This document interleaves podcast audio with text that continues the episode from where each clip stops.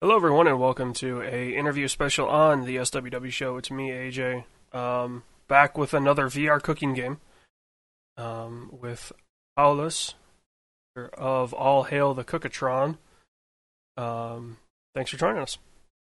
Hi, hi, welcome. I'm glad to be here. It, it's funny we were talking about it um, before we started recording that. Yeah, I, I make mention that this is another VR cooking game. Uh, this is, for me, as I was saying, my third in a row. It feels like, and the the sentiment from the previous two that I talked to is the same as what you were talking about, where 18 months ago there were no cooking games on VR. Now suddenly there's three. And if you consider, if you don't consider a Job Simulator cooking game, which we don't, because honestly, it's more like an intro demo into VR. It wasn't Yeah, primarily it's- focused on cooking. Cooking was a part of the game, but calling it exclusively a cooking game probably wouldn't be correct. right. It's like a yeah, it's like a tech demo.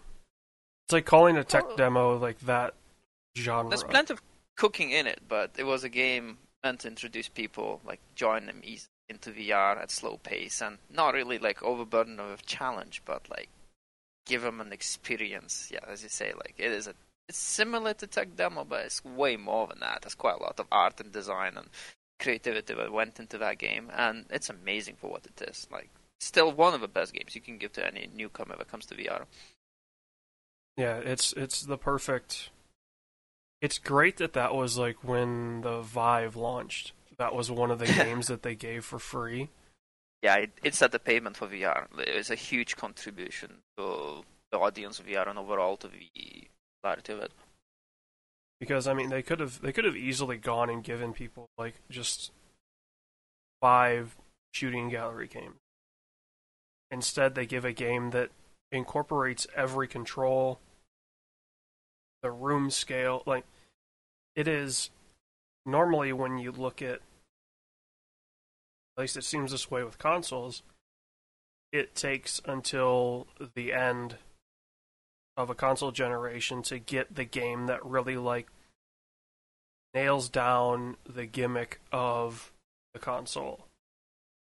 Whereas with VR, at least for me, from my point of view, like that job simulator was this is the first thing that's coming out and it will last. So like is it gets everything it explores everything of the Vive and of the you know the the promise of VR that we had.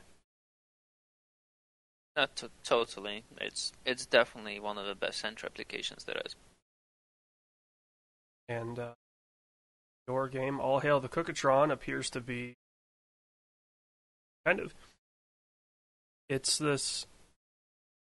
Guys are taking the next, I guess, logical step in the not just cooking game. Like this is the you know the process game. This is the the game like uh, I guess you know process games are like you know cooking games are easy to describe, but like overcooked, like yours. Um, but even things like Satisfactory or uh, in some ways Minecraft can kind of be this way when you some of the base uh, automation stuff, where it's no longer a game about like you're, you guys have a goal, right? It's it's a process. You have to serve customers, not just you know. the- Um, the job simulator example of that is just screwing around and doing whatever and eventually get to end.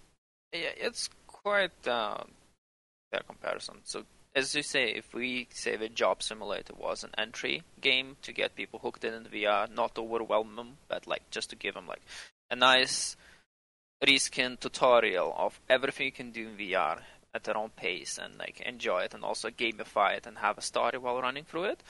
So we went a completely opposite way and we decided to create as challenging game as possible while being a cooking game because you know, that's what we wanted to do and so fans of, and we figured that there was no real challenging games out there, or any in-depth cooking games at the time them at all, and uh, that was our true vision. Like, um, like we primarily when we did it, we said like we do the game that we would like to play ourselves, and that meant that essentially it needed to be insanely hard and challenging to a point that at any session you play of it should have felt like expert plus session of Beat Saber. Like you, you have to be sweating after you finish the session. Like that, that level of challenge in terms of both physical undertaking and the, let's just call it, management and uh, overall excitement. And uh, I do believe that we achieved that. But as we found out very soon after we were giving it out to testers, and especially when we gave it to our parents and people who uh, don't have as much experience or familiarity with VR, and obviously are not craving for as much of a challenge, it was far too difficult. So soon after that, we had to introduce a, a, what we call a casual mode, specifically for people who are maybe fresher and newer to VR, so they wouldn't feel as much challenged and overwhelmed by the content we created. So in parallel with two games, there's like a simple standard cooking game that people might be familiar with if they played any of us uh, non-challenging cooking games or even Job Simulator, but shouldn't overwhelm them, but should still provide some sort of challenge. And the heroic mode, which we call, which is essentially an overkill and a true test to anyone who really is up for the cooking challenge or time management games. So I'm curious, like your description of wanting to create. It's, it's a terrible example because it's the only one I can think of, but like the Dark Souls of VR cooking games, something that yeah, that would be quite accurate. Yeah, I I I hate using that as an example because it's like, oh, it's the Dark Souls of this genre, or it's the Dark Souls. Well, it became kind of mainstream term for a difficult Yeah. and not overly balanced towards the newcomer's game. yeah, non-forgiving. Punishing and quite hard. That's that's the best way of saying it. Yeah. So I guess like, are you guys? And and you mentioned you like the cooking games. Do you? excuse me. Do you play like the cook serve delicious games? Are you playing like overcooked? Are you playing? Have I played it? Yes. Am I like a hardcore player of cooking games exclusively? No, I play a lot of things, and I'd say I play more shooters than anything else myself. Uh, my wife, however, is far more into cooking games than I am. but that being said, our inspiration for this game wasn't any of the mainstream games or even recent releases at all. Like the prime source of our inspiration wasn't actually a very old PlayStation 1 game. It's Japanese game. I may mispronounce the name, but it's called Ora no Ryori. And uh, it's really the foundation of the cooking mechanics and overall the feel of the game. What we wanted to, well, be a spiritual successor of. And uh, I don't know if you've heard of it or have seen the game. It's quite old, so I will not hold it against you if you don't know nothing about it. Uh, I mean, I'm but- I'm sure I've heard of it. Uh, my okay. my personal gaming history goes starts at PS2 because I just didn't have one growing up until so I would have been uh, 11 by the time I got I got anything. So yeah, I, I some of the the older games that people my age grew up with, I don't have that because I just didn't grow up with them because that wasn't that was never in the never in the house. I never had a, a PlayStation or a Nintendo in the house. It was sports and all that fun stuff growing up. It was quite similar to me as well. As I said, I'm more into action and I'm into action games myself, and it was quite a tough sell for my wife to sell me on a Steam as well. And uh, what we agreed on is essentially that whatever we come up with, I get to tune it to the point that I find it enjoyable myself as a person who's not 100% into games. So it was like on a high.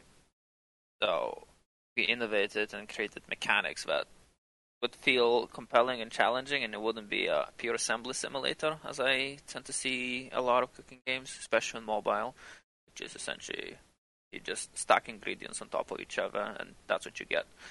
And uh, one of the reasons that's why we arrived at the pure physics uh, assembly, as I call it, where nothing is stacking and everything is assembling any way you put it on, and the result in you having an absolute mess of a kitchen when you play for like 10 minutes or more. Like, we thought that's probably one of the things that would give identity to the game above all, all else. So I'm curious with with the you mentioning that like it's physics are always interacting with the object like do you have you know uh, making burgers do you have the skewer to stick down through it so you can nope you just stick them on top of each other. We did to took some liberties here and there like as you say when you stock ingredients on a plate like burgers we tend to just stick them in. Like as soon as you land any ingredient on a plate, it sticks and it stays there. So okay. that part of physics freezes. However, you get to arrange it in any way you like. So unlike instead of uh, an example as you are putting several like seven layers of a burger and it's stuck perfectly and looks like a flawless burger like from a TV ad, you most likely gonna end up what you really see in a fast food restaurant, which is a messy, squished burger with all the ingredients crooked and on the side. unless you definitely, unless you specifically take your time to carefully place all the ingredients, it'll almost never gonna look pretty. And uh, we kind of thought that's the charm of a game, especially once you start introducing a lot of small ingredients like fries and you start chopping around. And as I say, it gets really messy, and I think that's what really makes me feel like that's what cooking should feel like. It should never be pretty. It should be grimy, messy, and uh, should be ingredients all over the place. Yeah, in in reality, cooking isn't. You know, uh, I, I, can only think of American examples, um, or I guess like you know, uh, well, no, that's pretty pretty reality TV style, but like you, cooking shows, so like Rachael Ray or um, Master Chef or something like that. Like it's never it's never that clean. It's always you know, it's it's British Bake Off. It's you know, you're mixing something up and it just flies all over because yeah, well, MasterChef is not a bad example actually. It's just that they do have more often than not several people on it, and uh, if it's just one person cooking they are more, they rarely need to make more than a few dishes just to impress the judges. We went more on the, as you say, like uh, like a down on the line type of feel uh, yeah. when you're serving 50 or 100 of dishes and you have a time constraints to feel like the pressure of customers really want that. And uh, you obviously get punished if you don't deliver on time. So you need to efficiently prepare ingredients in advance if you want to hit those times and you need to manage your time. And uh, as a result there's not much time for prettiness and maintenance of your kitchen. So as a result, you have to cut corners and arguably at the end of the day, it should be a very mess environment where you're struggling to hit the deadlines and uh, deliver your dishes. Which fairly should simulate what a fast food yeah. cooking is. Like that's what the industry is like. I worked in KFC for over four years myself, so I remember what it looked like inside and like there was food all over the floor and it was a mess. yeah. Obviously, you have to clean it up constantly, but I don't think that has changed since then. It definitely hasn't. Um, it is funny though, seeing kind of these uh, stressful games is not necessarily the right phrase, but games that will definitely induce stress. Um, coming to prevalence at a time, at least in the states, and I'm sure it's it's a lot like this around the world, but it's a little uh, kind of uh, relaxed stance that the U.S. has taken in regards to coronavirus stuff. It's a little more uh, stressful for the everyday people, but seeing these games kind of come to prominence again in 2020 and going into 21 when it's like I personally don't think I need any more stressors in my life. So Say I that was unfortunate timing. We Yeah. didn't design and started the game when COVID hit. yeah, I'm playing like truck simulators and farming simulators, and I'm finally figuring out why the German market loves those games. It's because they're de-stressors. Just hop around. You just hop on and either drive a truck around or you drive a tractor around, and you're like, you know what? This isn't half bad. And then you you see people hopping into, oh, let me play Demon's Souls and use all that stress on me and it's time based things and things like that. But I will say they're in a normal and who knows what normal is gonna be from now on, but in a normal world like those stressful games are are generally pretty fun because it's it's less of the stress at least for me like especially these games when you're making that are Mhm. time based and accuracy based it's less of it's not the demon souls like dark dungy uh, dingy large orchestral score that induces the stress it's okay i have eight plates that I need to spin basically at once, and it's going through the mental logic of okay, what what order do I need to do things in? Excuse me. So I, you've I seen suppose, these, I, I, I, sup- I get your argument. You Yeah. don't want to overstress yourself and you go down to play video games. You probably want to relax. It's, it's a long, stressful day.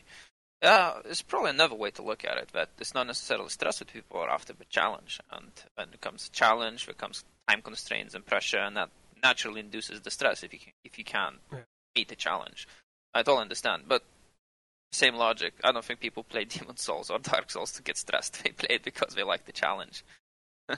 I mean, I've I would say yes, they love the challenge, but I have seen people that um I don't I just I genuinely don't know. Like As could be also the people who got peer pressured into trying out the game Yeah. and may not be comfortable with or they never heard anything about and just get got slammed with insanely high difficulty they can't handle. Those people do get stressed out. See, More of a reason why we also had to add an easier difficulty because we, we figured our game would be far too punishing for people who are not so versed into VR. I Yeah. mean, yeah, and that's why like, difficulty exists. Yeah. Like if this was you know, it's interesting because I would have said before the Quest 2 came out that VR was kind of reaching that maturity point of we are going to see more of games like these the where you know, the natural progression of okay, you've had this now for several years.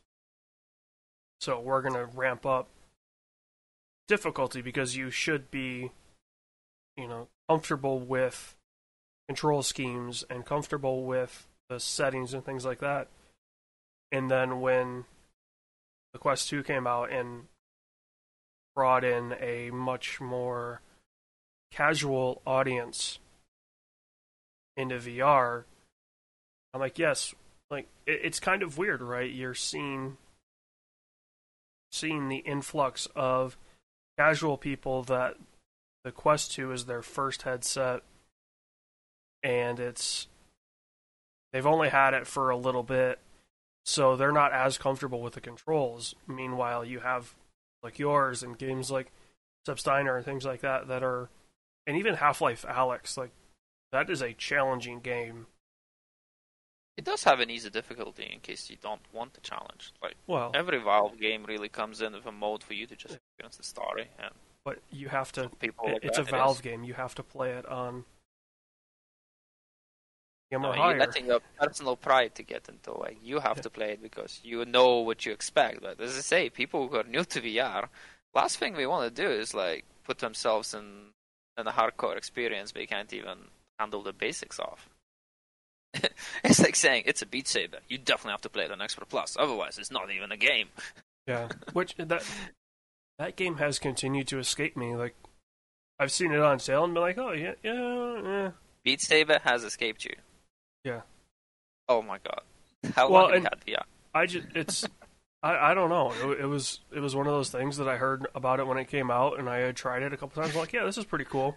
Oh, so you have tried it at least. Yeah. you know what it is. Oh, yeah, I mean, I- it would be very unfair to talk about a game if you've never even tried it. No, I've I've I've tried it and I've seen it, and you know, so I know I know the deal. I- I Yeah, know well- the I know the Beat Saber gimmick. Um, but yeah, well, you know, I've seen it on sale and I've seen it on on Steam and things like that, and just been like, yeah, yeah, The Do I- game is a killer really- idea. They Yeah. pushed everything you can do with VR controls to the max, which means, like, the only way to make next level past Beat Saber is to introduce more sensors, or ideally a force feedback, and then what- you could go beyond that. It's the same reason why I think a lot of uh, RPG games where you swing your swords came short is because, well, what you're swinging is a weightless controller. Well, it has the weight itself, but there's absolutely no force feedback, and you never really know if you hit anything. And uh, well, that's exactly how you should feel with a lightsaber when you slice through everything. There shouldn't be any resistance. You should just be slicing through everything. And uh, there's very few games out there that actually addressed melee combat in VR like that, where your your uh, swingable object or or sword or whatever has infinite weight or slices for everything like it's butter. Like everywhere else, it's usually a bash simulator when you're bashing into an object, and well, you need to bash it several times before its HP bar depletes. But it does not really feel like that in your real life counterpart because you're essentially swinging into the air. Well, and that that's actually you know that's an interesting argument for you know the the kind of uh, giving up reality. Like I I know the term from film, but uh, suspension of disbelief. hmm That that aspect when you, with a controller in your hand, like you'll you'll run around and swing a sword and it bounces off something. You're like, okay, yeah, whatever. You're not even really thinking about like that doesn't that doesn't break the game. That doesn't break your brain when you're thinking about. It does game. affect. It does actually break a bane for newcomers. For the same reason how newcomers have a really hard time adjusting for the free locomotion rather than walking in the real life space. Like even if you give them a free locomotion game, they'll dead on try to walk with their feet and punch the head into a wall. They will do it. Like this will always happen if newcomers to VR. It takes them hours, if not weeks, to adjust to like, no, I must not walk. You put them in the chair maybe helps, but most of the time, if they're standing, they're guaranteed to take a few steps every now and then, even though they're using locomotion, because hmm. they are that immersed. And same goes for force feedback. If you're gonna hit objects, you kind of expect to have some sort of resistance, unless you're handling super strong lasers that can slice through anything like that. Like Yeah. it's butter, and then yeah, we don't really need to feel any resistance. That's what Beat Saber got right. And as I said, the only way to one up that right now is well, advanced controls, force feedback, any sort of tangibility. Like, Oh, who, who made that suit? Rez Infinite made the haptic made the suit. Beat Saber? Oh, haptic suit. Yes. Uh, but Yeah. the thing is, haptic suit is not exactly that. Haptic suit just lets you feel when Yeah. but I mean, what it's you also want like, is uh, force feedback gloves, the ones that actually give you an actual feedback when you're touching it, and they pull your like fingers or arms back to make you feel like there's actual tangible objects you're touching. So you no longer feel that everything is weightless and and uh, made out of air. That's what you need. Well, let's let's just go to the logical conclusion. The exoskeleton actually like a- Exoskeleton, yeah, yeah, that would pretty much like set the immersion. So there are many of simulations that are going around it. Like, for example, you can buy accessory gun controllers that are already made compatible with Steam VR that have inbuilt uh, air recoil into them. So, you know, when you shoot to them, they actually recoil correctly to simulate the game you're playing, which uh, is a very immersive aspect. I mean, most of the VR arcades are using them for that reason. It's not Yeah. really a consumer grade product, but VR arcades definitely make very good use of it, and it's amazing. well and stereotypical American knowing how to shoot a gun. Um, the the problem that I have with those is yes, you get the kickback, but the thing that those never do, and airsoft guns, you know, BB guns, anything that anything that isn't literally harnessing an explosion, you don't get muzzle rise. You get the Mm, the feeling of it hitting you, but you don't get the physical um that exhaust of gas that wants to fling it upwards. But You're right in that regard, but when you're in VR, you don't really care as long as there's any sort of feedback. You already your brain does the rest. Yeah. Like, uh, like it doesn't have to be one-to-one physical representation of force feedback for you to feel immersed. It just has to be some form of feedback. For the same reason, have a haptic suit. When you get shot, you don't actually have to feel like you got shot. You just need to feel a bump in your body to see, ah, I got shot there, you know?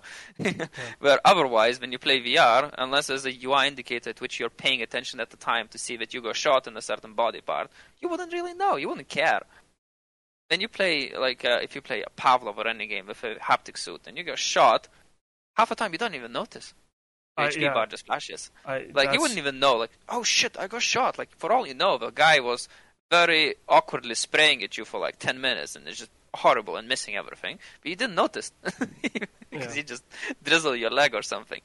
Haptic suit supposedly fix that because they give you feedback, an additional form of input to know, like, hey, by the way, you know, like, I know you're not looking at it, but someone just shot you in the butt, and you're like, oh crap, you know, it doesn't have to feel like an actual bullet. And Yeah. the same goes for gun recoil and anything else. It doesn't have to be one-to-one representation. It just has to be there. Yeah, yeah, you know, it's it's it's funny when you bring that up because when they brought out that, uh, I guess it was always in it from the start, the Xbox One controller, and it had the rumble triggers, Oh yeah, and they were like, "Oh, this is gonna change the way that you play Forza." I'm like, "Okay, yeah, sure, whatever." I hopped on Forza with you know the first time that I got it and went around a corner and I could feel you know trigger the right trigger was rumbling from the tires slipping. I'm like, okay, you know what? They were right. yeah. Well, any feedback helps. It doesn't have to be one-to-one representation. Same goes for new PlayStation Five trigger uh, feedback as well. Now when they do it, when you they're simulating the the trigger recalls. Have you have you seen those ones? So I've seen. I do not have a PlayStation Five. I was gonna. Nor do I. I only saw the tech demos, Yeah. but I reckon it has to feel quite immersive and it bounces back at you like that. yeah what you know what i've heard from people talking about like you know it you genuinely feel like you're pulling back a bow or you're kind of Yeah. feel that that trigger the click of the trigger in the controller i'm like okay that that Uh-huh. actually sounds real And we both can agree, even without trying it, there's no way in hell that controller will give you same amount of resistance as the bowstring does. Like, no way in hell. It's just gonna be a, some sort of background, like, input, and it will still feel like you're immersed because what you're getting is the signal, and your brain just does the rest. And uh, I think it will be the same for VR. You just need any sort of input there, and as I say, the best way to judge good VR experience is if you can do it on a basic level with your eyes closed and uh, that's how we were testing our kitchen as well. Uh, we build haptic feedback where possible, specifically for the same reason that I could operate and do operate with dish surfaces and do certain functions without, off screen without ever looking at it. And uh, it's really important for virtual reality games. Well, what I'm trying to say, the example is, as I'm facing customers and uh, they require like several dishes, including dishes, uh, including drinks and like fries and kebabs, and I'm just looking at them, in front of me there's just plates and vegetables. Without even turning my head, I can take my hand to the left, and I can feel the kebab gun, and I can slice some kebabs, and the haptic feedback should do the rest to feel that I'm actually slicing it. Rather, Give me feedback for every single action. Same goes for my other hand. If I raise and I can grab the drinks dispenser and grab the the, the empty cup, slot it into a machine, jam the button, and all that has to be communicated through haptic feedback. So you can do it off screen this was a very important exercise we were doing to make sure that it's possible. And uh, obviously, we are very limited because the only haptic feedback we have is certain frequencies of vibration on controller, and that's pretty much it. but you add the uh, feedback to the trigger uh, to the trigger the same way PlayStation did. That's already a huge thing. And then beyond that, if you can actually add the feedback to your individual fingers and the wrist to actually pull it back and give any sort of resistance, and you pretty much cover like 90% of all the possible haptic feedbacks you ever need for any game, beyond actually going into the uh, putting like as you say full exoskeleton to pull back your arms and your elbows and everything else when you're punching. That's well. I say we're what ten years out from somebody figuring out the exoskeleton and. No, they already exist. It's just that they're too expensive to Well, make it yeah, commercially like- viable. I I know they're they're military use right now, but the the idea of makes the Omni treadmill that you know, the the treadmill that is uh, a dish that you can run around in and it hooks into VR. Like that's existed for several years, but it's it's like fifteen thousand dollars or something like that. No, no, no, not anymore. Uh, Oh, maybe the first anymore? iteration. I They made a relatively cheap version right now for the consumers, okay, which yeah, is I, like very compact and you can have in your bedroom. It it doesn't take more space than your chair. Like it's actually made it perfectly in that uh, circular shape, and uh, uh, it's relatively lightweight. I mean, it has to be heavy enough to actually Yeah. withstand your weight and not flip. Uh, but I'm pretty sure they made a version of it. Uh, I'm not certain if it's out in production or it's still on the Kickstarter, but we're already sending out test kits to the, the early backers.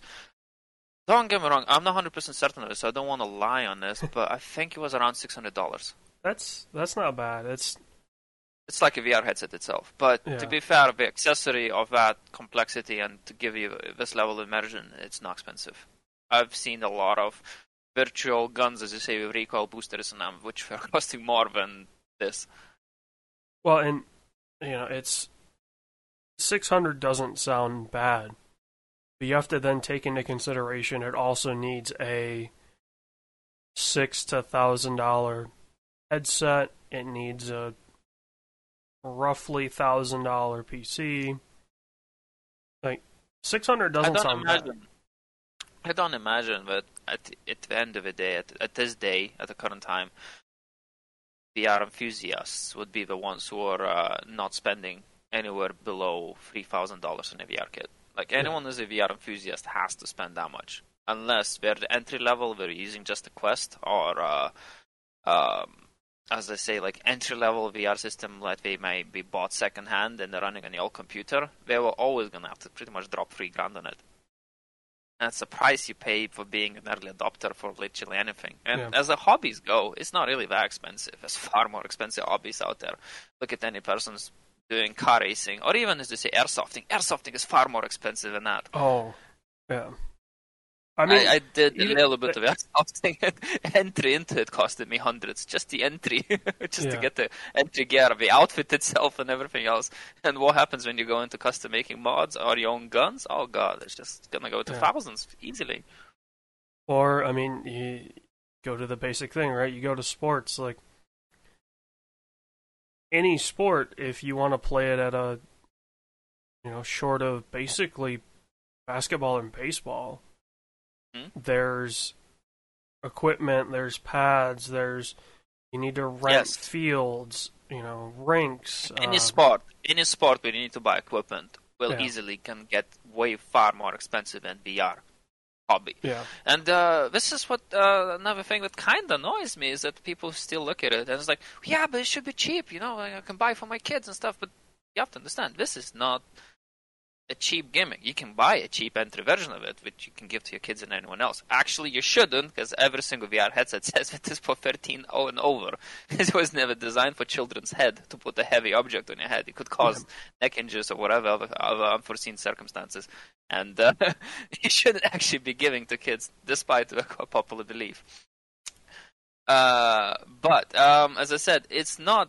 It was never designed to be, as they call it, cheap experience. It was designed to be a next level, and uh, it's still not mainstream. Oculus wants us to believe it is, but it's not. It's not mainstream as getting a console to your house. Most people who get consoles often uh, often don't play more than a few games or use it as a media hub, like to even watch movies or stuff. Yeah, what was the somebody? It was either PlayStation or X. Well, I know Nintendo said like, you know, if they put the Netflix app on it, like they were expecting to see gameplay drop by like sixty percent or something like that. Would definitely happen. I can believe that. Yeah, I have a PlayStation and I haven't played a game on it since Final Fantasy VII Remake, and I am using it every single day for Netflix. but yeah, one of them, one of them was like, yeah, you know, here are the top ten games based on total hours or whatever it was, and then it was here's the top ten just apps. So they included, I think, like Fortnite made the list, but it was Netflix, it was um, Probably Eh, Amazon Prime. yeah, Prime, it was Hulu, it was like all the media apps were the top four or five for sure. Yep. And then they started to sprinkle in games. I'm like, yeah, like people It's that also not fair to judge that way because Yeah. if you're gonna use Netflix, you're gonna watch a lot of different content on it. If you're gonna play a game, well, you're just gonna play that game and drop it, unless it's an MMO or a multiplayer game. You're never gonna spend. The average user will never gonna spend a thousand hours on it as they would on the app like Netflix. yeah, Uh, and so you, it's really not fair to judge. Yeah, you can't can't judge when somebody's like well and if even if we go back to the, PlayStation 3 like when you know everybody likes to hark on the what was it 599 US dollar remark that was also the cheap one of the cheapest if not the cheapest Blu-ray players in the world when it came out same with the PS2 for the DVDs so Disney like invented Blu-ray. Yeah. Like Sony Yeah. invented Blu-ray and patented it. So as far as I understand, it wasn't just cheapest; it was the only one until the other ones came along. Uh, no, Sony like Sony proper, not the PlayStation division, under their consumer electronics had a couple out, but they were over a thousand dollars. yeah, Blu-ray was very expensive when it came out. And then the PlayStation Three comes out and it's five hundred or whatever you know, whatever the number was. And everybody's like, "Oh, that's you know that that's way too much." And then Well, it was tough sell because there's Yeah. not that much content on Blu-ray. It's not like you Yeah. go in every single supermarket and you see Blu-ray movies on the shelves. That was not the case, so it's tough sell. yeah, But if that was the case, then easy. Easy sell. I mean, it's an easy sell now to sell a console. You can say, hmm, we have a 4K Blu ray player. Even though 4K adoption is super, super low in the consumer market, like, if you can. Oh, my kid wants a Xbox. Okay. We're probably going to upgrade the TV. So we'll just get the one that does the 4K. And then there, you sold a Series S at minimum. And you know, that takes away the sale from. I don't even know who makes 4K Blu ray players.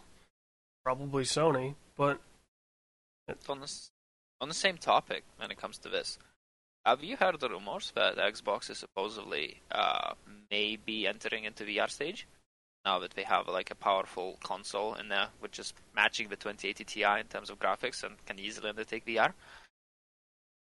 I mean, I I heard the rumors that Microsoft was going to buy Oculus when they were showing Oculus on the Xbox stage.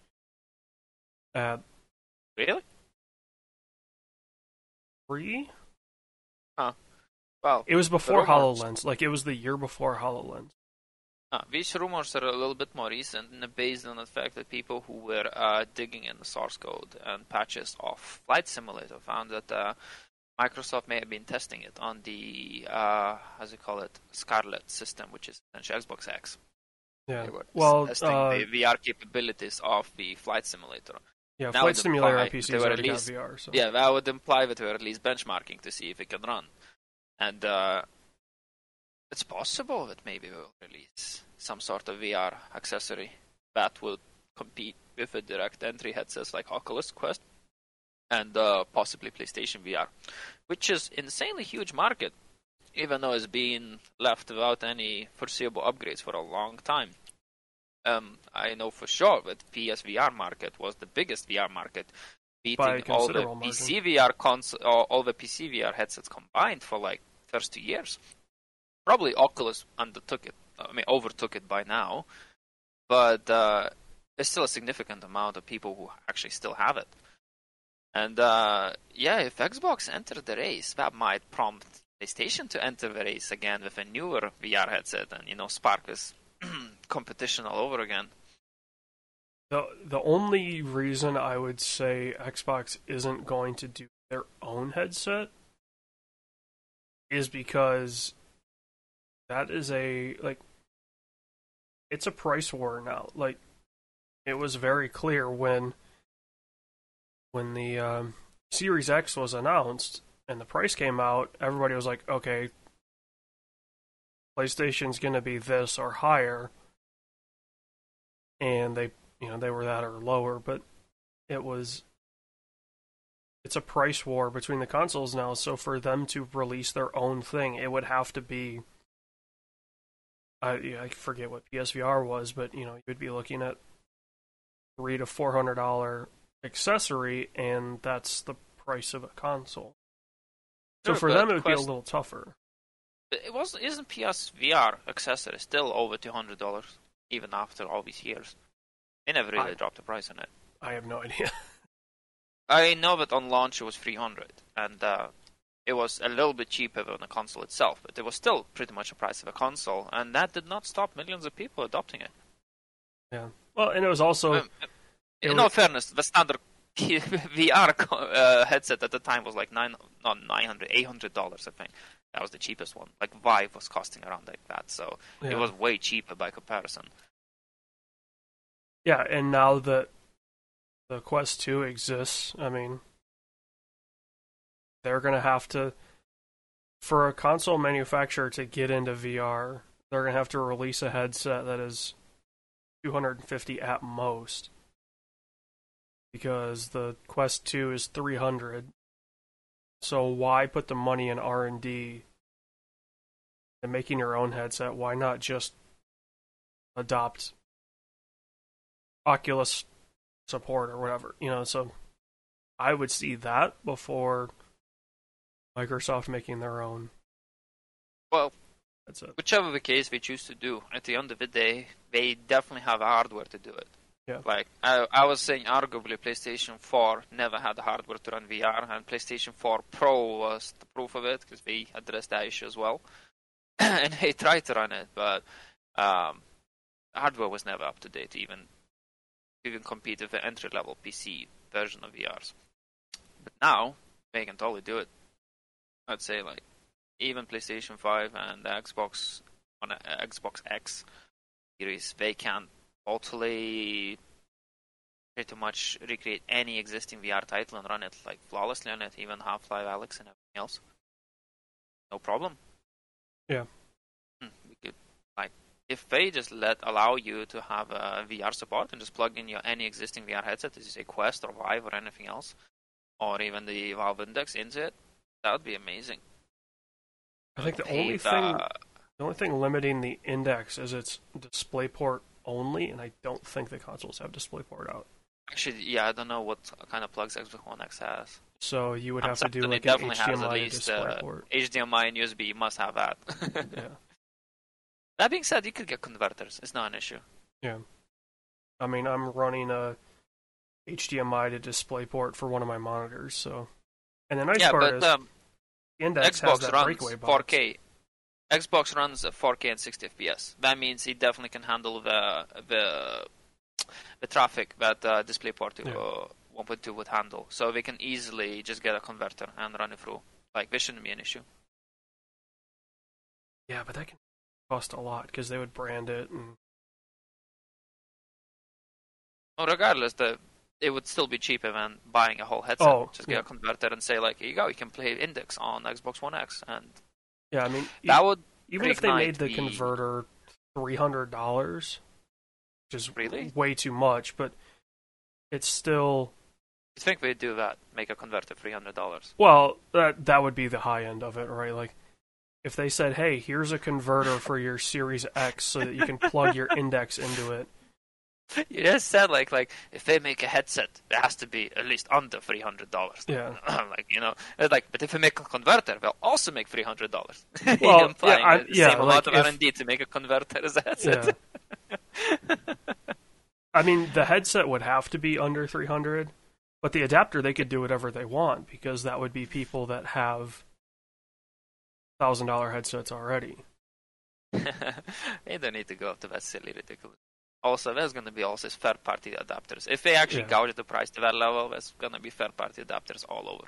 The point stands that if they allowed official VR support for the consoles, we would see another burst of uh, audience joining VR ranks, not just PC VR and PlayStation.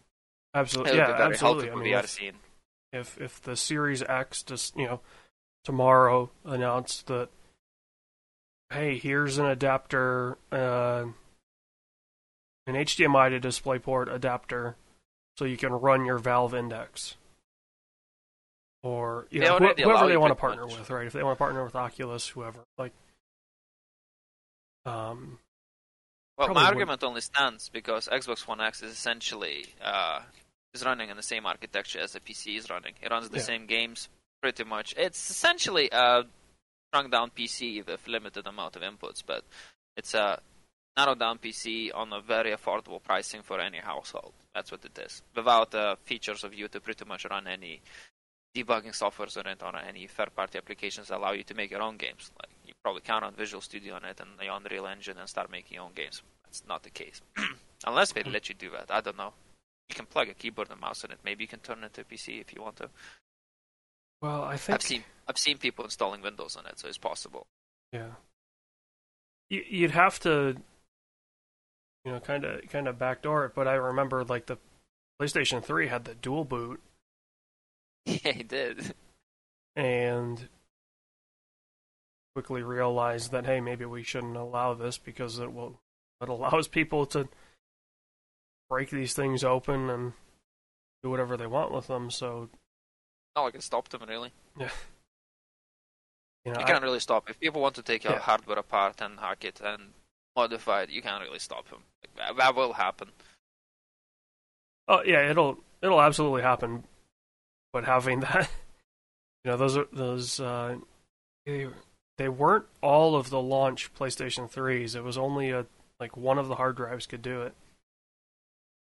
So having that, but then you know, that that allows people to even uh, casual people that hear about it, you know, they can pull up a website and be like, oh all I have to do is, you know, dual boot, plug this USB in, and then I can get all the games. Cool. Whereas in a modern console, to get that takes some serious knowledge. So, yeah, I will say though, it has been incredibly fun talking to you. Um, okay. I know you just Likewise. woke up, even though it's it's going on five o'clock over there. Um, but I I will let you uh, get on with your day. Yeah. Thank you, No worries. Thank you Thank you very for having much me. for joining me. Alright, And, it's uh, been a pleasure. This episode is partially brought to you by the Humble Choice Program. Did you know Humble Bundle has a great monthly subscription service that lets you get a ton of video games every single month? That's right, from plans range from $5 to 20 bucks a month, you get a hold of a bunch of free games they have available to you. And you could use our code down in the description below to go and sign up. It would help our podcast and help you see what great games are available for you this month. Hello, everyone, and welcome back to another of these interview episodes of the SWW show. First off, it's weird because it's videos. I don't quite understand this. AJ told me I have to look professional today. It's very I mean, looking looking professional for the both of us is uh, sweatshirts. Perfect. Yeah. Uh, anyway, I'm Mike, as you know. Uh, that they're speaking is AJ, and we have a guest with us today. Um, from all the way from sunny. I've heard cold for for LA standards, but warm for me and AJ by a mile. so we're gonna say sunny, warm Los Angeles. uh, Sam. Sam, let's start with how are you doing today? I guess it's like 11ish or so for you right now. Yeah, I'm doing great. Uh, it is a little cold for LA standards here. It is below 60, which is Oh darn! awful for us. Yeah, it's really tough to adapt. Uh, It was 90 last week, so big one. Sounds like Florida. Like it's it's ninety or sixty, and there's no in between. Look, Yeah, it, it is like 10 outside right now for me. So like, you would literally probably die. Uh, I'm in right outside Minneapolis right now. So like, it's a lot colder. Oh than yeah, no, I, I wouldn't. I wouldn't leave the the house. No way. like, he's wearing a t-shirt, AJ. Me and you wouldn't dream of wearing a t-shirt right now. I mean, I'm wearing a t-shirt underneath this. I probably would have worn it anyway, but it's uh sunny and balmy, 34 degrees out right now. No, I can't handle it. My family's on the East Coast. That's where I grew up, and every time I visit, it's usually dead of winter when I visit because it's like holidays and everything. And uh, and I'm just the worst there. They're like, "Let's go do something," and I'm like, "What if we don't? what if we just sit in the heat all day?" What if He's we like- he's enjoy like- this? Yeah, he's like, we have hot chocolate in the house. We have a fire. Yeah, We have like, where am I gonna go? I don't understand. right. the whole like getting dressed for the cold, I'm just not not into it. Yeah, yeah. You come from you come from a land where t-shirts and shorts is the business attire. Oh yeah. That's good. Yeah, so we're here to talk about. I guess it's kind of twofold now that we kind of initiated that. So we're here to talk about a combo of you have a port coming up of you guys' game Where Cards Fall, and also you Mhm. are part of the team behind. I, I, I want to say the the home run success because I don't have a better better phrase. This nice one. fun. yeah, game of Blaze Ball. Uh, why don't we start out with? I kind of want to start out with Blaseball just because it's a thing I feel Sure. like that really wrapped into last year, and I feel like a lot of people talked about, and like you guys got a ton of features on even stuff like Giant Bombs Game of the Year, and like articles written about it out of nowhere. You want to start with like that pitch of like what what is Blaze Ball? yeah, Blaseball is an absurdist horror take on like fantasy baseball, where you are betting fake money on fake teams that play simulated games of baseball around the clock, like 24 hours a day. And you are using your earnings to buy a variety of things, but the main thing that you cash in on are votes. And every single week, we have an election where you can vote on how you'd like to remake the league in, in your image. And some of the options that you have are like kind of standard rule changes, like relegate a team. Other things are a little bit crazier. Like the very first season of Blaseball concluded with the fans voting to open the forbidden book, which caused uh, the discipline era, and umpires started incinerating players with their eyes, and it got uh, it just got worse from there. Uh, but yeah, it's really a game about it's about like mass collaboration. You know, we always say it's like you're collaborating and building solidarity against malevolent forces that are outside of your control. Uh, malevolent forces like the peanut god, which was killed at the end of the first era of Blaseball. So that's the kind of stuff that you do in it. Hope that makes sense. Yeah, my like my initial understanding of Blaseball was it is kind of the evolution of these ARGs that started back. I mean, well, the one that I can remember is like the Halo ARGs, like, like, and then for this to kind of come out of nowhere, it felt like when I was hearing about it, I'm like, okay, this is gonna be for some like, I don't know, random like you know, uh, like Super Mega Baseball or you know one of those kind of arcadey baseball games. I'm like, Still So might really- be. Who knows? yeah, who knows?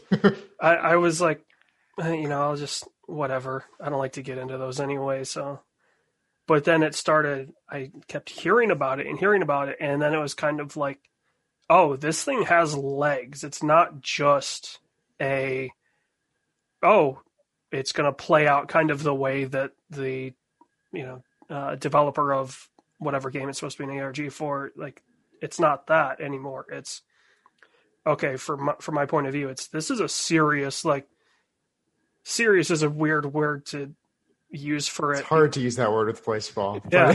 I get what you're saying. Like there's zero interaction short of the votes. And so people were talking about like yeah, you're just watching like a ticker go by as things are happening, and I'm like, I just like I I know the the um, draw behind those games, uh, like a football manager, like the Mhm. out of the park baseball games that it's just you don't see anything. It's like oh, so and so hit the ball and got to first. And like man, I just can't like.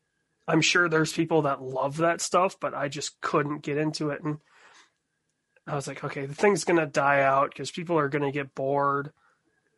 And then had high lockdown expectations for us. well, uh, just knowing kind of the way things go, right? Of like it gets popular and then it, it there's just a, a tail to it. But then lockdown continued and continued, and I'm like, this thing's just going to last forever. Like people are just ha- they're having this up on a second or third monitor, and it's just running, and I'm like, okay, whoever made that, like, first off, it's it was amazing how long it lasted kind of the anonymity of it of like nobody knew who the commissioner was and like it's just this shadowy figure and then people started to guess and things like that and and like I don't like I don't care. Whoever's running this is amazing at it. That or they're the luckiest person in the world. And then it just kept going and going and going and people are talking about it still and i'm like man like call of duty couldn't even do this. Like most call of duties modern warfare and black ops have been incredibly uh, successful for them. But you know you hear of things dying out after four to five months. This is going on what like almost a year now it feels like? Well, time is uh is hard to track these days. We launched Ball in late July, so we're uh, not quite at a year yet. But um, the game was only really live for about three months. 'cause The first era, the discipline era, lasted from late July into late October, and um, then we're on what we're calling our grand siesta right now, which is our opportunity to develop the next era of, of Blaseball. Uh, so we're we just announced actually that we're going to be back in late February. We announced a tentative date of February 22nd. Gave ourselves a little bit of leeway too in case we need an extra week or two. But that's what we're shooting for right now. We've got a lot of good stuff planned. you like worst case there was a pandemic outbreak on the teams and now we're gonna take an extra week there for the teams to really recover is what you go with i assume when you hit that delay Just say one of my learnings working in video games is that all dates should probably be tentative if you can make that happen. i like all dates just being like a month or a season when you develop games. I'm like i'm like when's your Yeah. game coming out i'm like uh, fall of 2021 and like what does that mean? I go i don't know. I haven't described what fall means yet. I'm still figuring that out myself. So i've got or, i've got or just do a year. Just tie a year to it and be like 2024 oh it came out in 22 there you go you guys are like there you go, bonus. yeah. So I've got to ask. I'm kind of curious. How? So you guys obviously are letting the people kind of decide, and then re- stuff's reacting accordingly, and and the user doesn't know quite how stuff's going to react. How much of that do you guys have planned ahead of time versus how much of it is like, okay, they decided to open this box. We have to decide what opening this box means. Yeah. Um, we basically we kind of like set landmarks. So we have like a general sense for what the overall space that people can play in looks like, like what the possibility space looks like. Um, but we don't know what direction people are going to move within that space. So once they start moving, you know, then we start adapting on the fly. And uh, a lot of the like, you know, the core pillars might be there. Like we might know, like, okay, we have this event that if they do a certain number of things, like we can bring that in. There's an opportunity for that. But the players will always do things that surprise us and always do things that we don't expect, which means that we have to adapt on the fly. And that's part of the fun of it is that, you know, the players can organize a campaign around necromancy and bring a player back from the dead, which is not something that was planned at all. And then the next week, we bring them back from the dead, but at a cost. There's like a, a new little story beat in there too. And that type of stuff is really fun because it feels like a performance on both ends. It's a performance from us, you know, helping to like kind of facilitate what the, the narrative could be, the players seeing what the possibilities are, doing something that we don't expect, and then us responding to that. I feel like it, that that stance is like it, it's the one thing that regular sports and digital well, not even digital. I mean, physical, like tabletop games do it too, where if there's a rule, if you're banking on people, everybody following that rule, your entire thing is going to crumble because somebody is going to find that rule and be like, okay, well, it says I can't do this, but it doesn't say that I can't do this. So I'm going to, you know, my favorite example is uh, there was a time in hockey where there weren't rules for goalies just putting up the snow on the ice to block the puck when they left the net. so they would do that. And then finally the NHL was like, uh, sorry guys, you can't do that anymore. Well, then they started packing it around the, the posts and then they had to take that out. And I'm like, guys, like, just, you know, the rules are going to be broken. And so for, you know, for a game, like, there are games that you can kind of, um, at least the vast majority of people you can get in a corral, right? Like uh, Call of Duty is a great example because it's happening right now. That game has like it's a corral, right? Not more than ninety percent of the people are going to play a specific way. They're not going to attempt to break the game. Whereas Blaseball being this like Twitter revolution of everybody suddenly got a ton of time on their hands. And this one thing where people can gather around that you don't even have to be a fan of sports to understand it. Like that was if there was one thing that was going to be like they nailed it it's it doesn't rely on baseball knowledge. It doesn't rely on sports knowledge really.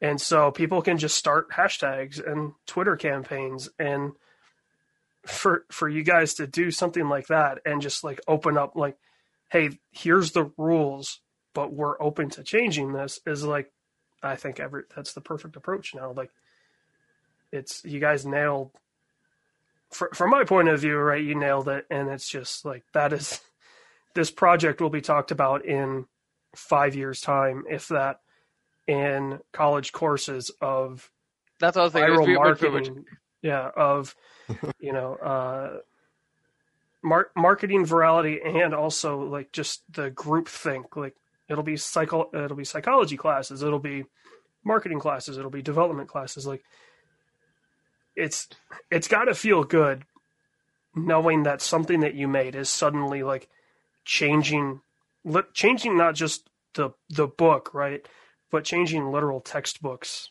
that people are studying Yeah, thank you. It, it's a it's a really cool feeling. Um, if if we do if we are lucky enough to see those textbooks include Blaseball, I think it'll it'll be really you know sensational. But yeah, I mean, just the fact that it's resonating with so many people and has allowed people to form communities and just get a sense of like you know being with other people in a very isolating time is what's most you know, fulfilling about it for us. Um, you know, the original like design goal for this project was let's design something that can bring people together during quarantine. Um, and like everything was driven out of that goal. That you know the mechanics, uh, even like the theme. Is we were we're sports fans at the game band, and we uh, were missing sports. So we're like, okay, this seems like using that as our reference point could be a way to give people something they can passively engage with, which is what we're used to doing during during this time. And this is before all of the uh, the major sports leagues came back. Right. Yeah. Yeah. You guys, you guys nailed that. There was that stretch where like it was everything ended, Mhm. and then it wasn't sure when things were going to happen, and then suddenly you start hearing about this this random Twitter thing of, oh, check this out, like it's baseball, but it's not, and I'm like, okay, like I'll That's just wait. pitch right there. Yeah. I'm like, I'll just wait for regular baseball. Because baseball, like, also you guys picked the perfect sport, right? Because like, I don't There's not much to watch. right. That's going to be putting baseball, I think. like baseball is the ultimate social game. It's you know three to three and a half hours of sitting with your friends, drinking beer, eating hot dogs, and occasionally watching guys hit a ball 400 feet. And so it allows kind of that the uh, the social aspect of it, right? Of Mhm. there's a lot of a game that you enjoy passively. Yeah. Yeah. And the other really nice thing about baseball is that it's a very character driven sport and that you Yes. have a duel between a pitcher and a hitter and you can focus on these two people at once rather than a whole team's movements. So when you're just like, you know, into the text form, just focusing on one character versus another character, and it adds a lot of drama to it. It, it makes it much easier to spark your imagination. So I got to ask. I know you're in LA. Are you a Dodgers fan? Are you an Angels fan? Are you? Dodgers fan. Okay. Well, yep.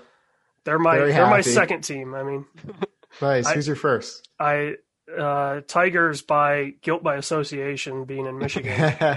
But uh, Tigers had some good years.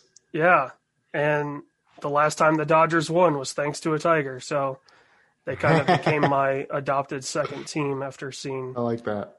the the Gibson era at both teams, and so it was fun to watch. Plus, they're just fun to watch. Like you have Cody Bellinger, who looks like he's uh, continuously just ripping a bong in the dugout and just stoned out of his mind, but somehow is one of the best players in the world.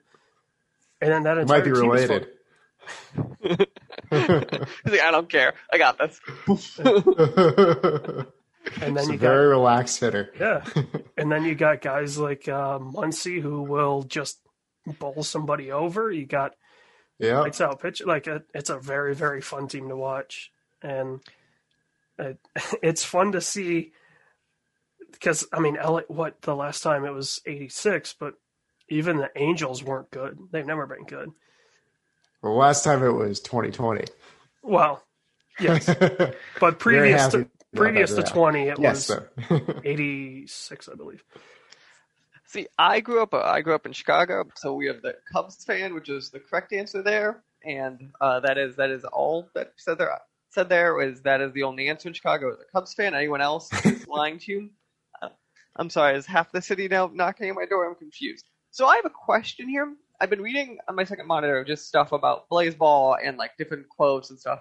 I looking at the Wikipedia page of Blaseball, which you know is accurate as Wikipedia always is. I have to ask about. It says your original idea here was to make this a horse racing game. Yeah, that's accurate.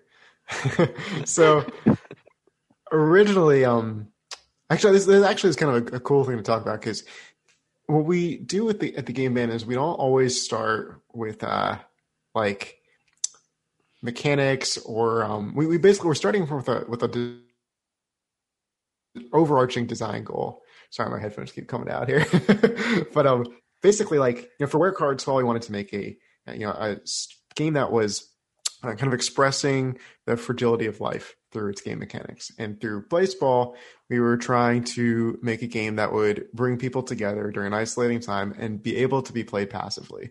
So the uh, very first, you know, as I started thinking about that, like what could that look like?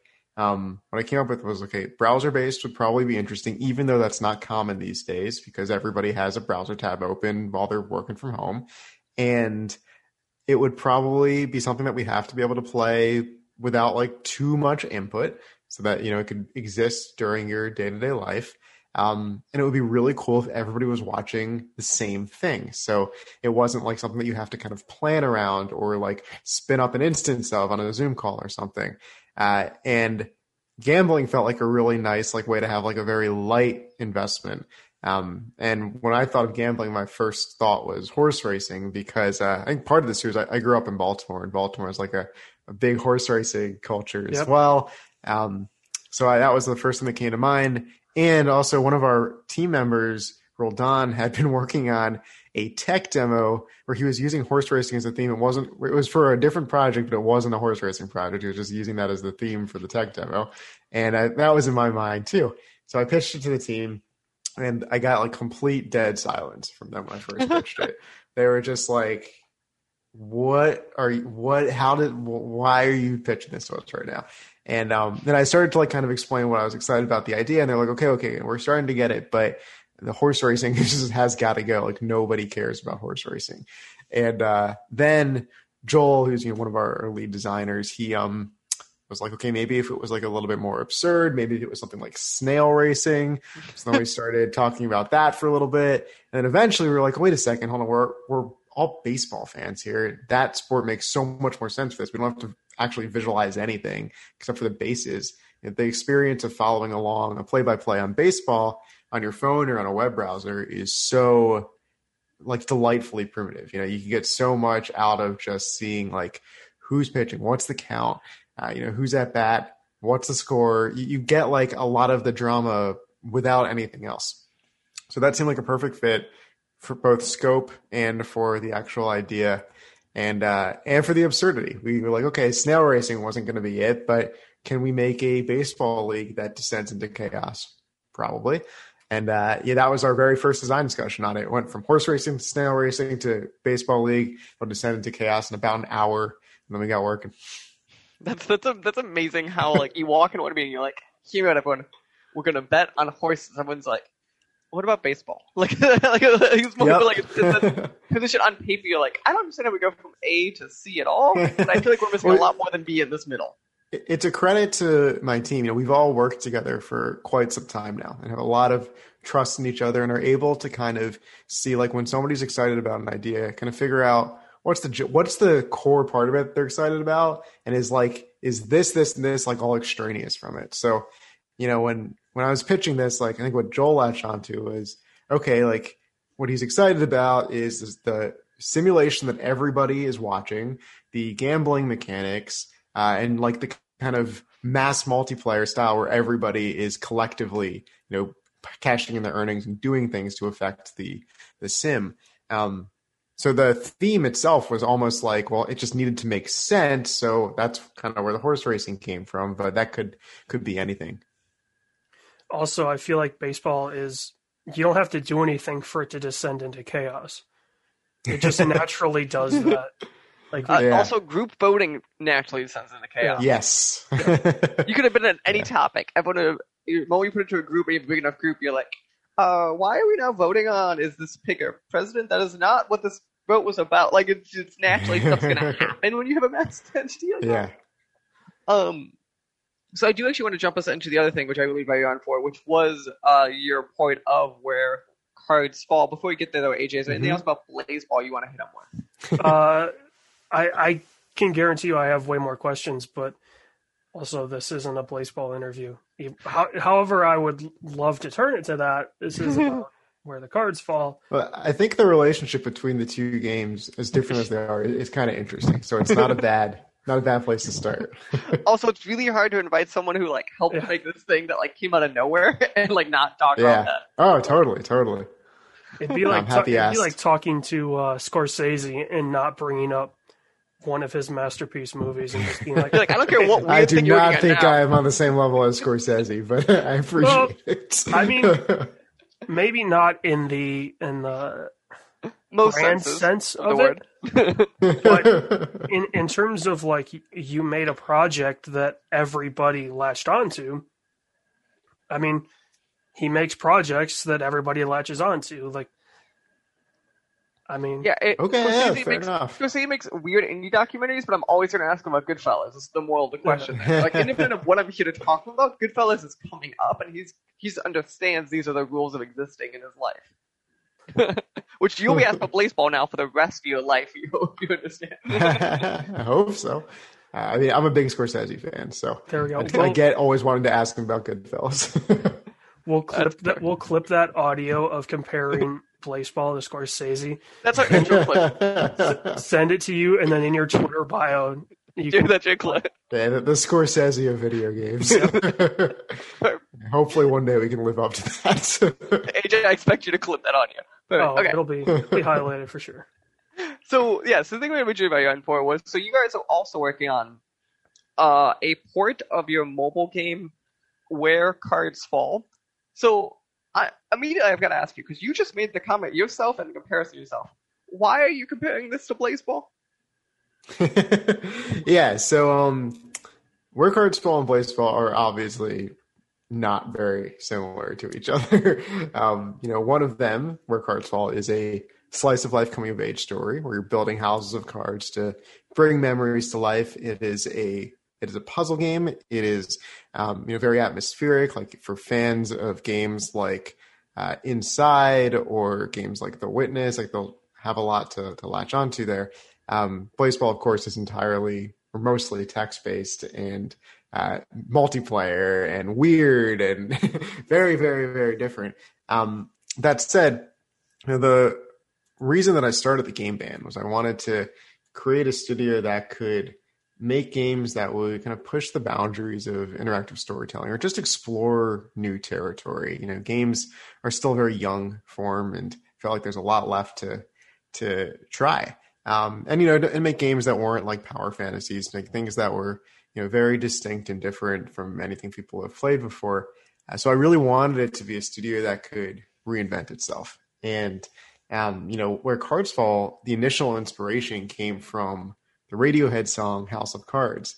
And Radiohead is one of my favorite bands because they take so many risks and they always are able to kind of redefine what your expectations are about them. Um, so, you know, both of these games are attempts at making games that reflect the world that we live in, telling stories in really unique ways than, that only games can do. And they're both radically different from each other. So that's very much like kind of the ethos of the studio. And my hope is that whenever we do another project going forward, it'll be radically different from both of these projects, and uh, it will continue to surprise people and continue to push ourselves.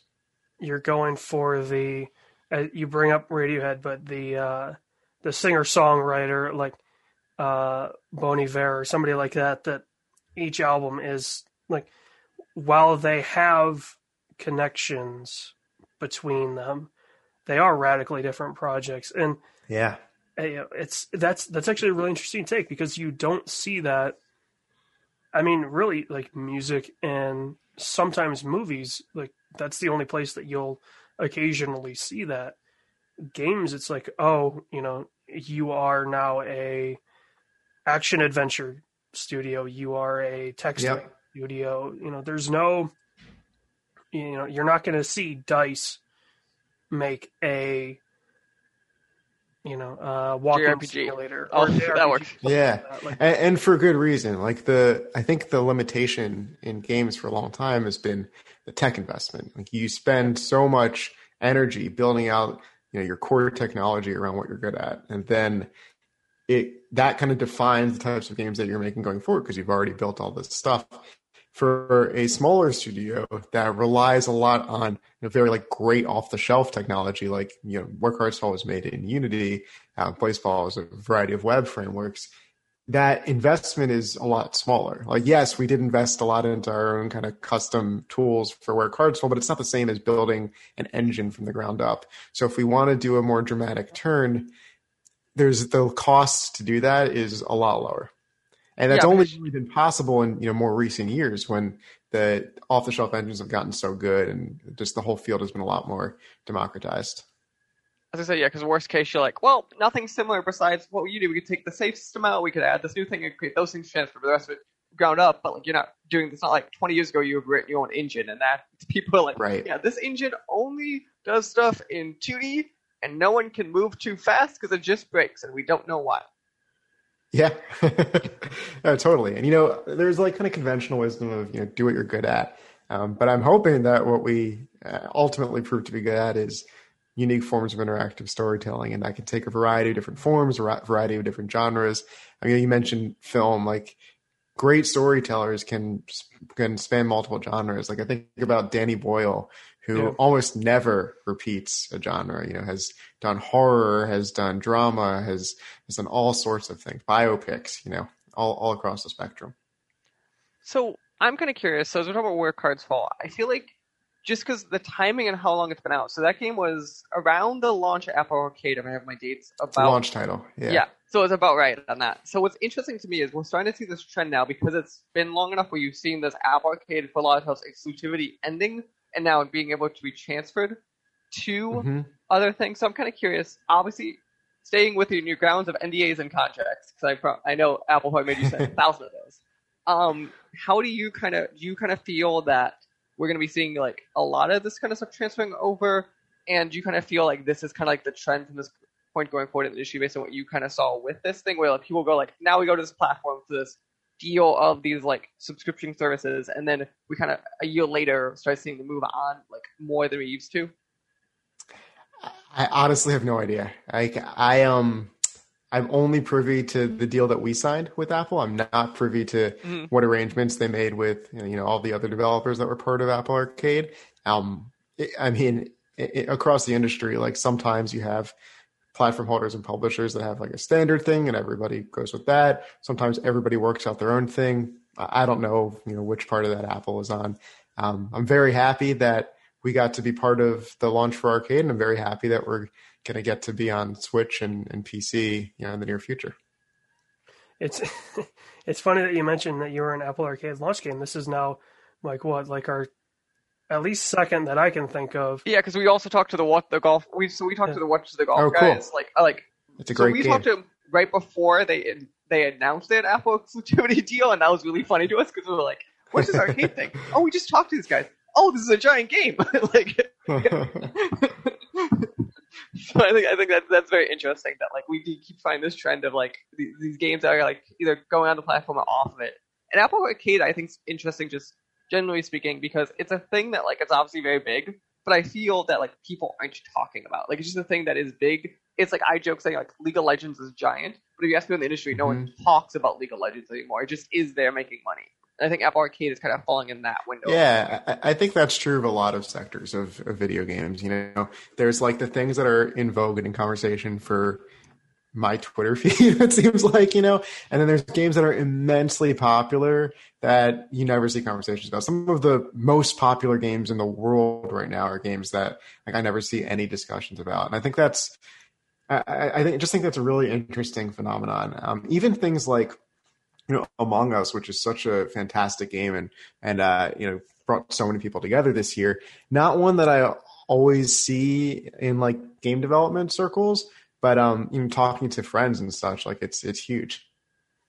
It's a very like yeah, it's it's interesting to think about because like if we think about what are the biggest games, like they're probably not big in the states.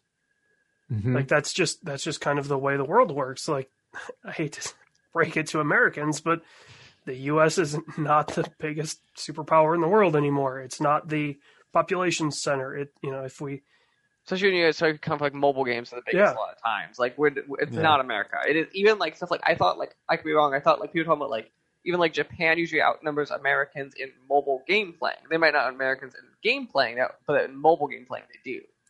And most people that play games are playing on mobile. That's another Yeah. thing that is like hard to for Follow. people that have been into this forever, you know, to to even like recognize and appreciate. But um, I mean, that is the biggest game platform right now, and a lot of those games that are really popular, like you were saying, are not widely discussed.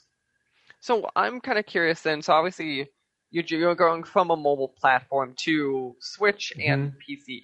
And it's funny because to me I go, oh, jumping to PC that makes a lot more sense in my head than almost. But it, but controller wise, I'm almost curious if I'm wrong because in my head always I thought controller wise, uh, I'm starting to see more mobile to Switch ports because it's very functionally very similar to an iPad in a lot of ways. Looking at it, hmm So- Yeah. Um, so I guess I'll start off by saying that before uh, before we you know were selected to be part of Apple Arcade, um, Where Cards Fall was in development for Switch and in development for PC. So it shouldn't feel like a port when it comes out. Like it should feel just like a native traditional PC or Switch game.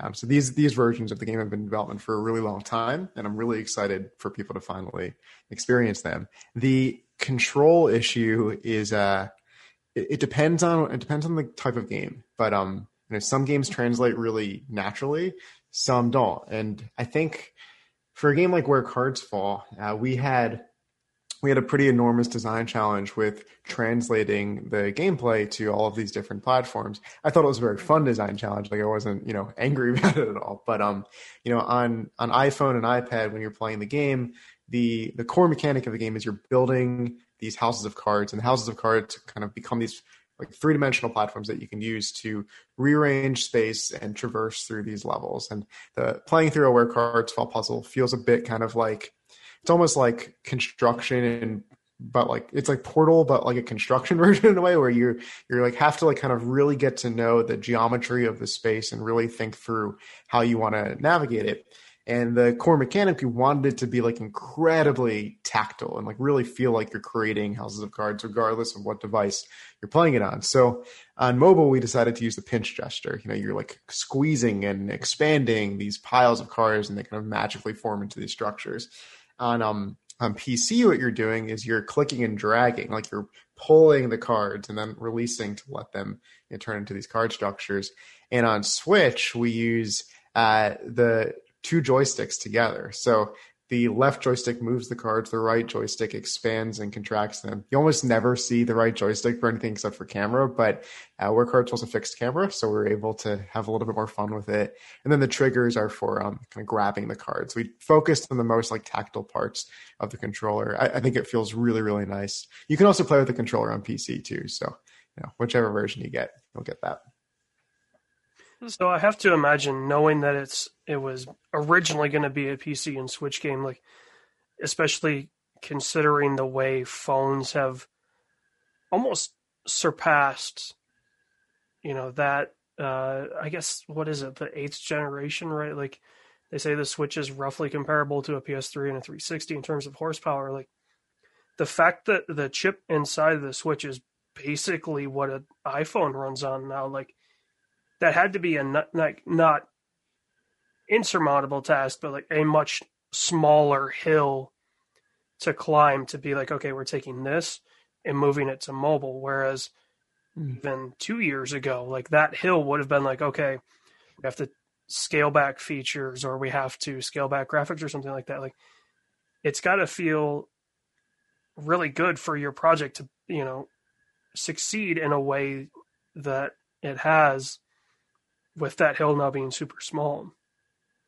Yeah, I mean, I will say like there's still plenty of optimization work. You know, whenever you're yeah. focusing on a very specific platform, um, there's platform specific things that you just have to take into account that are going to be different. I'd say for for the iOS platforms, um, one of the challenging things was there's a pretty broad spectrum of mobile devices. Right. You know, you have high end mobile devices, your brand new ones that have really impressive graphics tech at this point uh, than ones from just a few years ago that are very very different.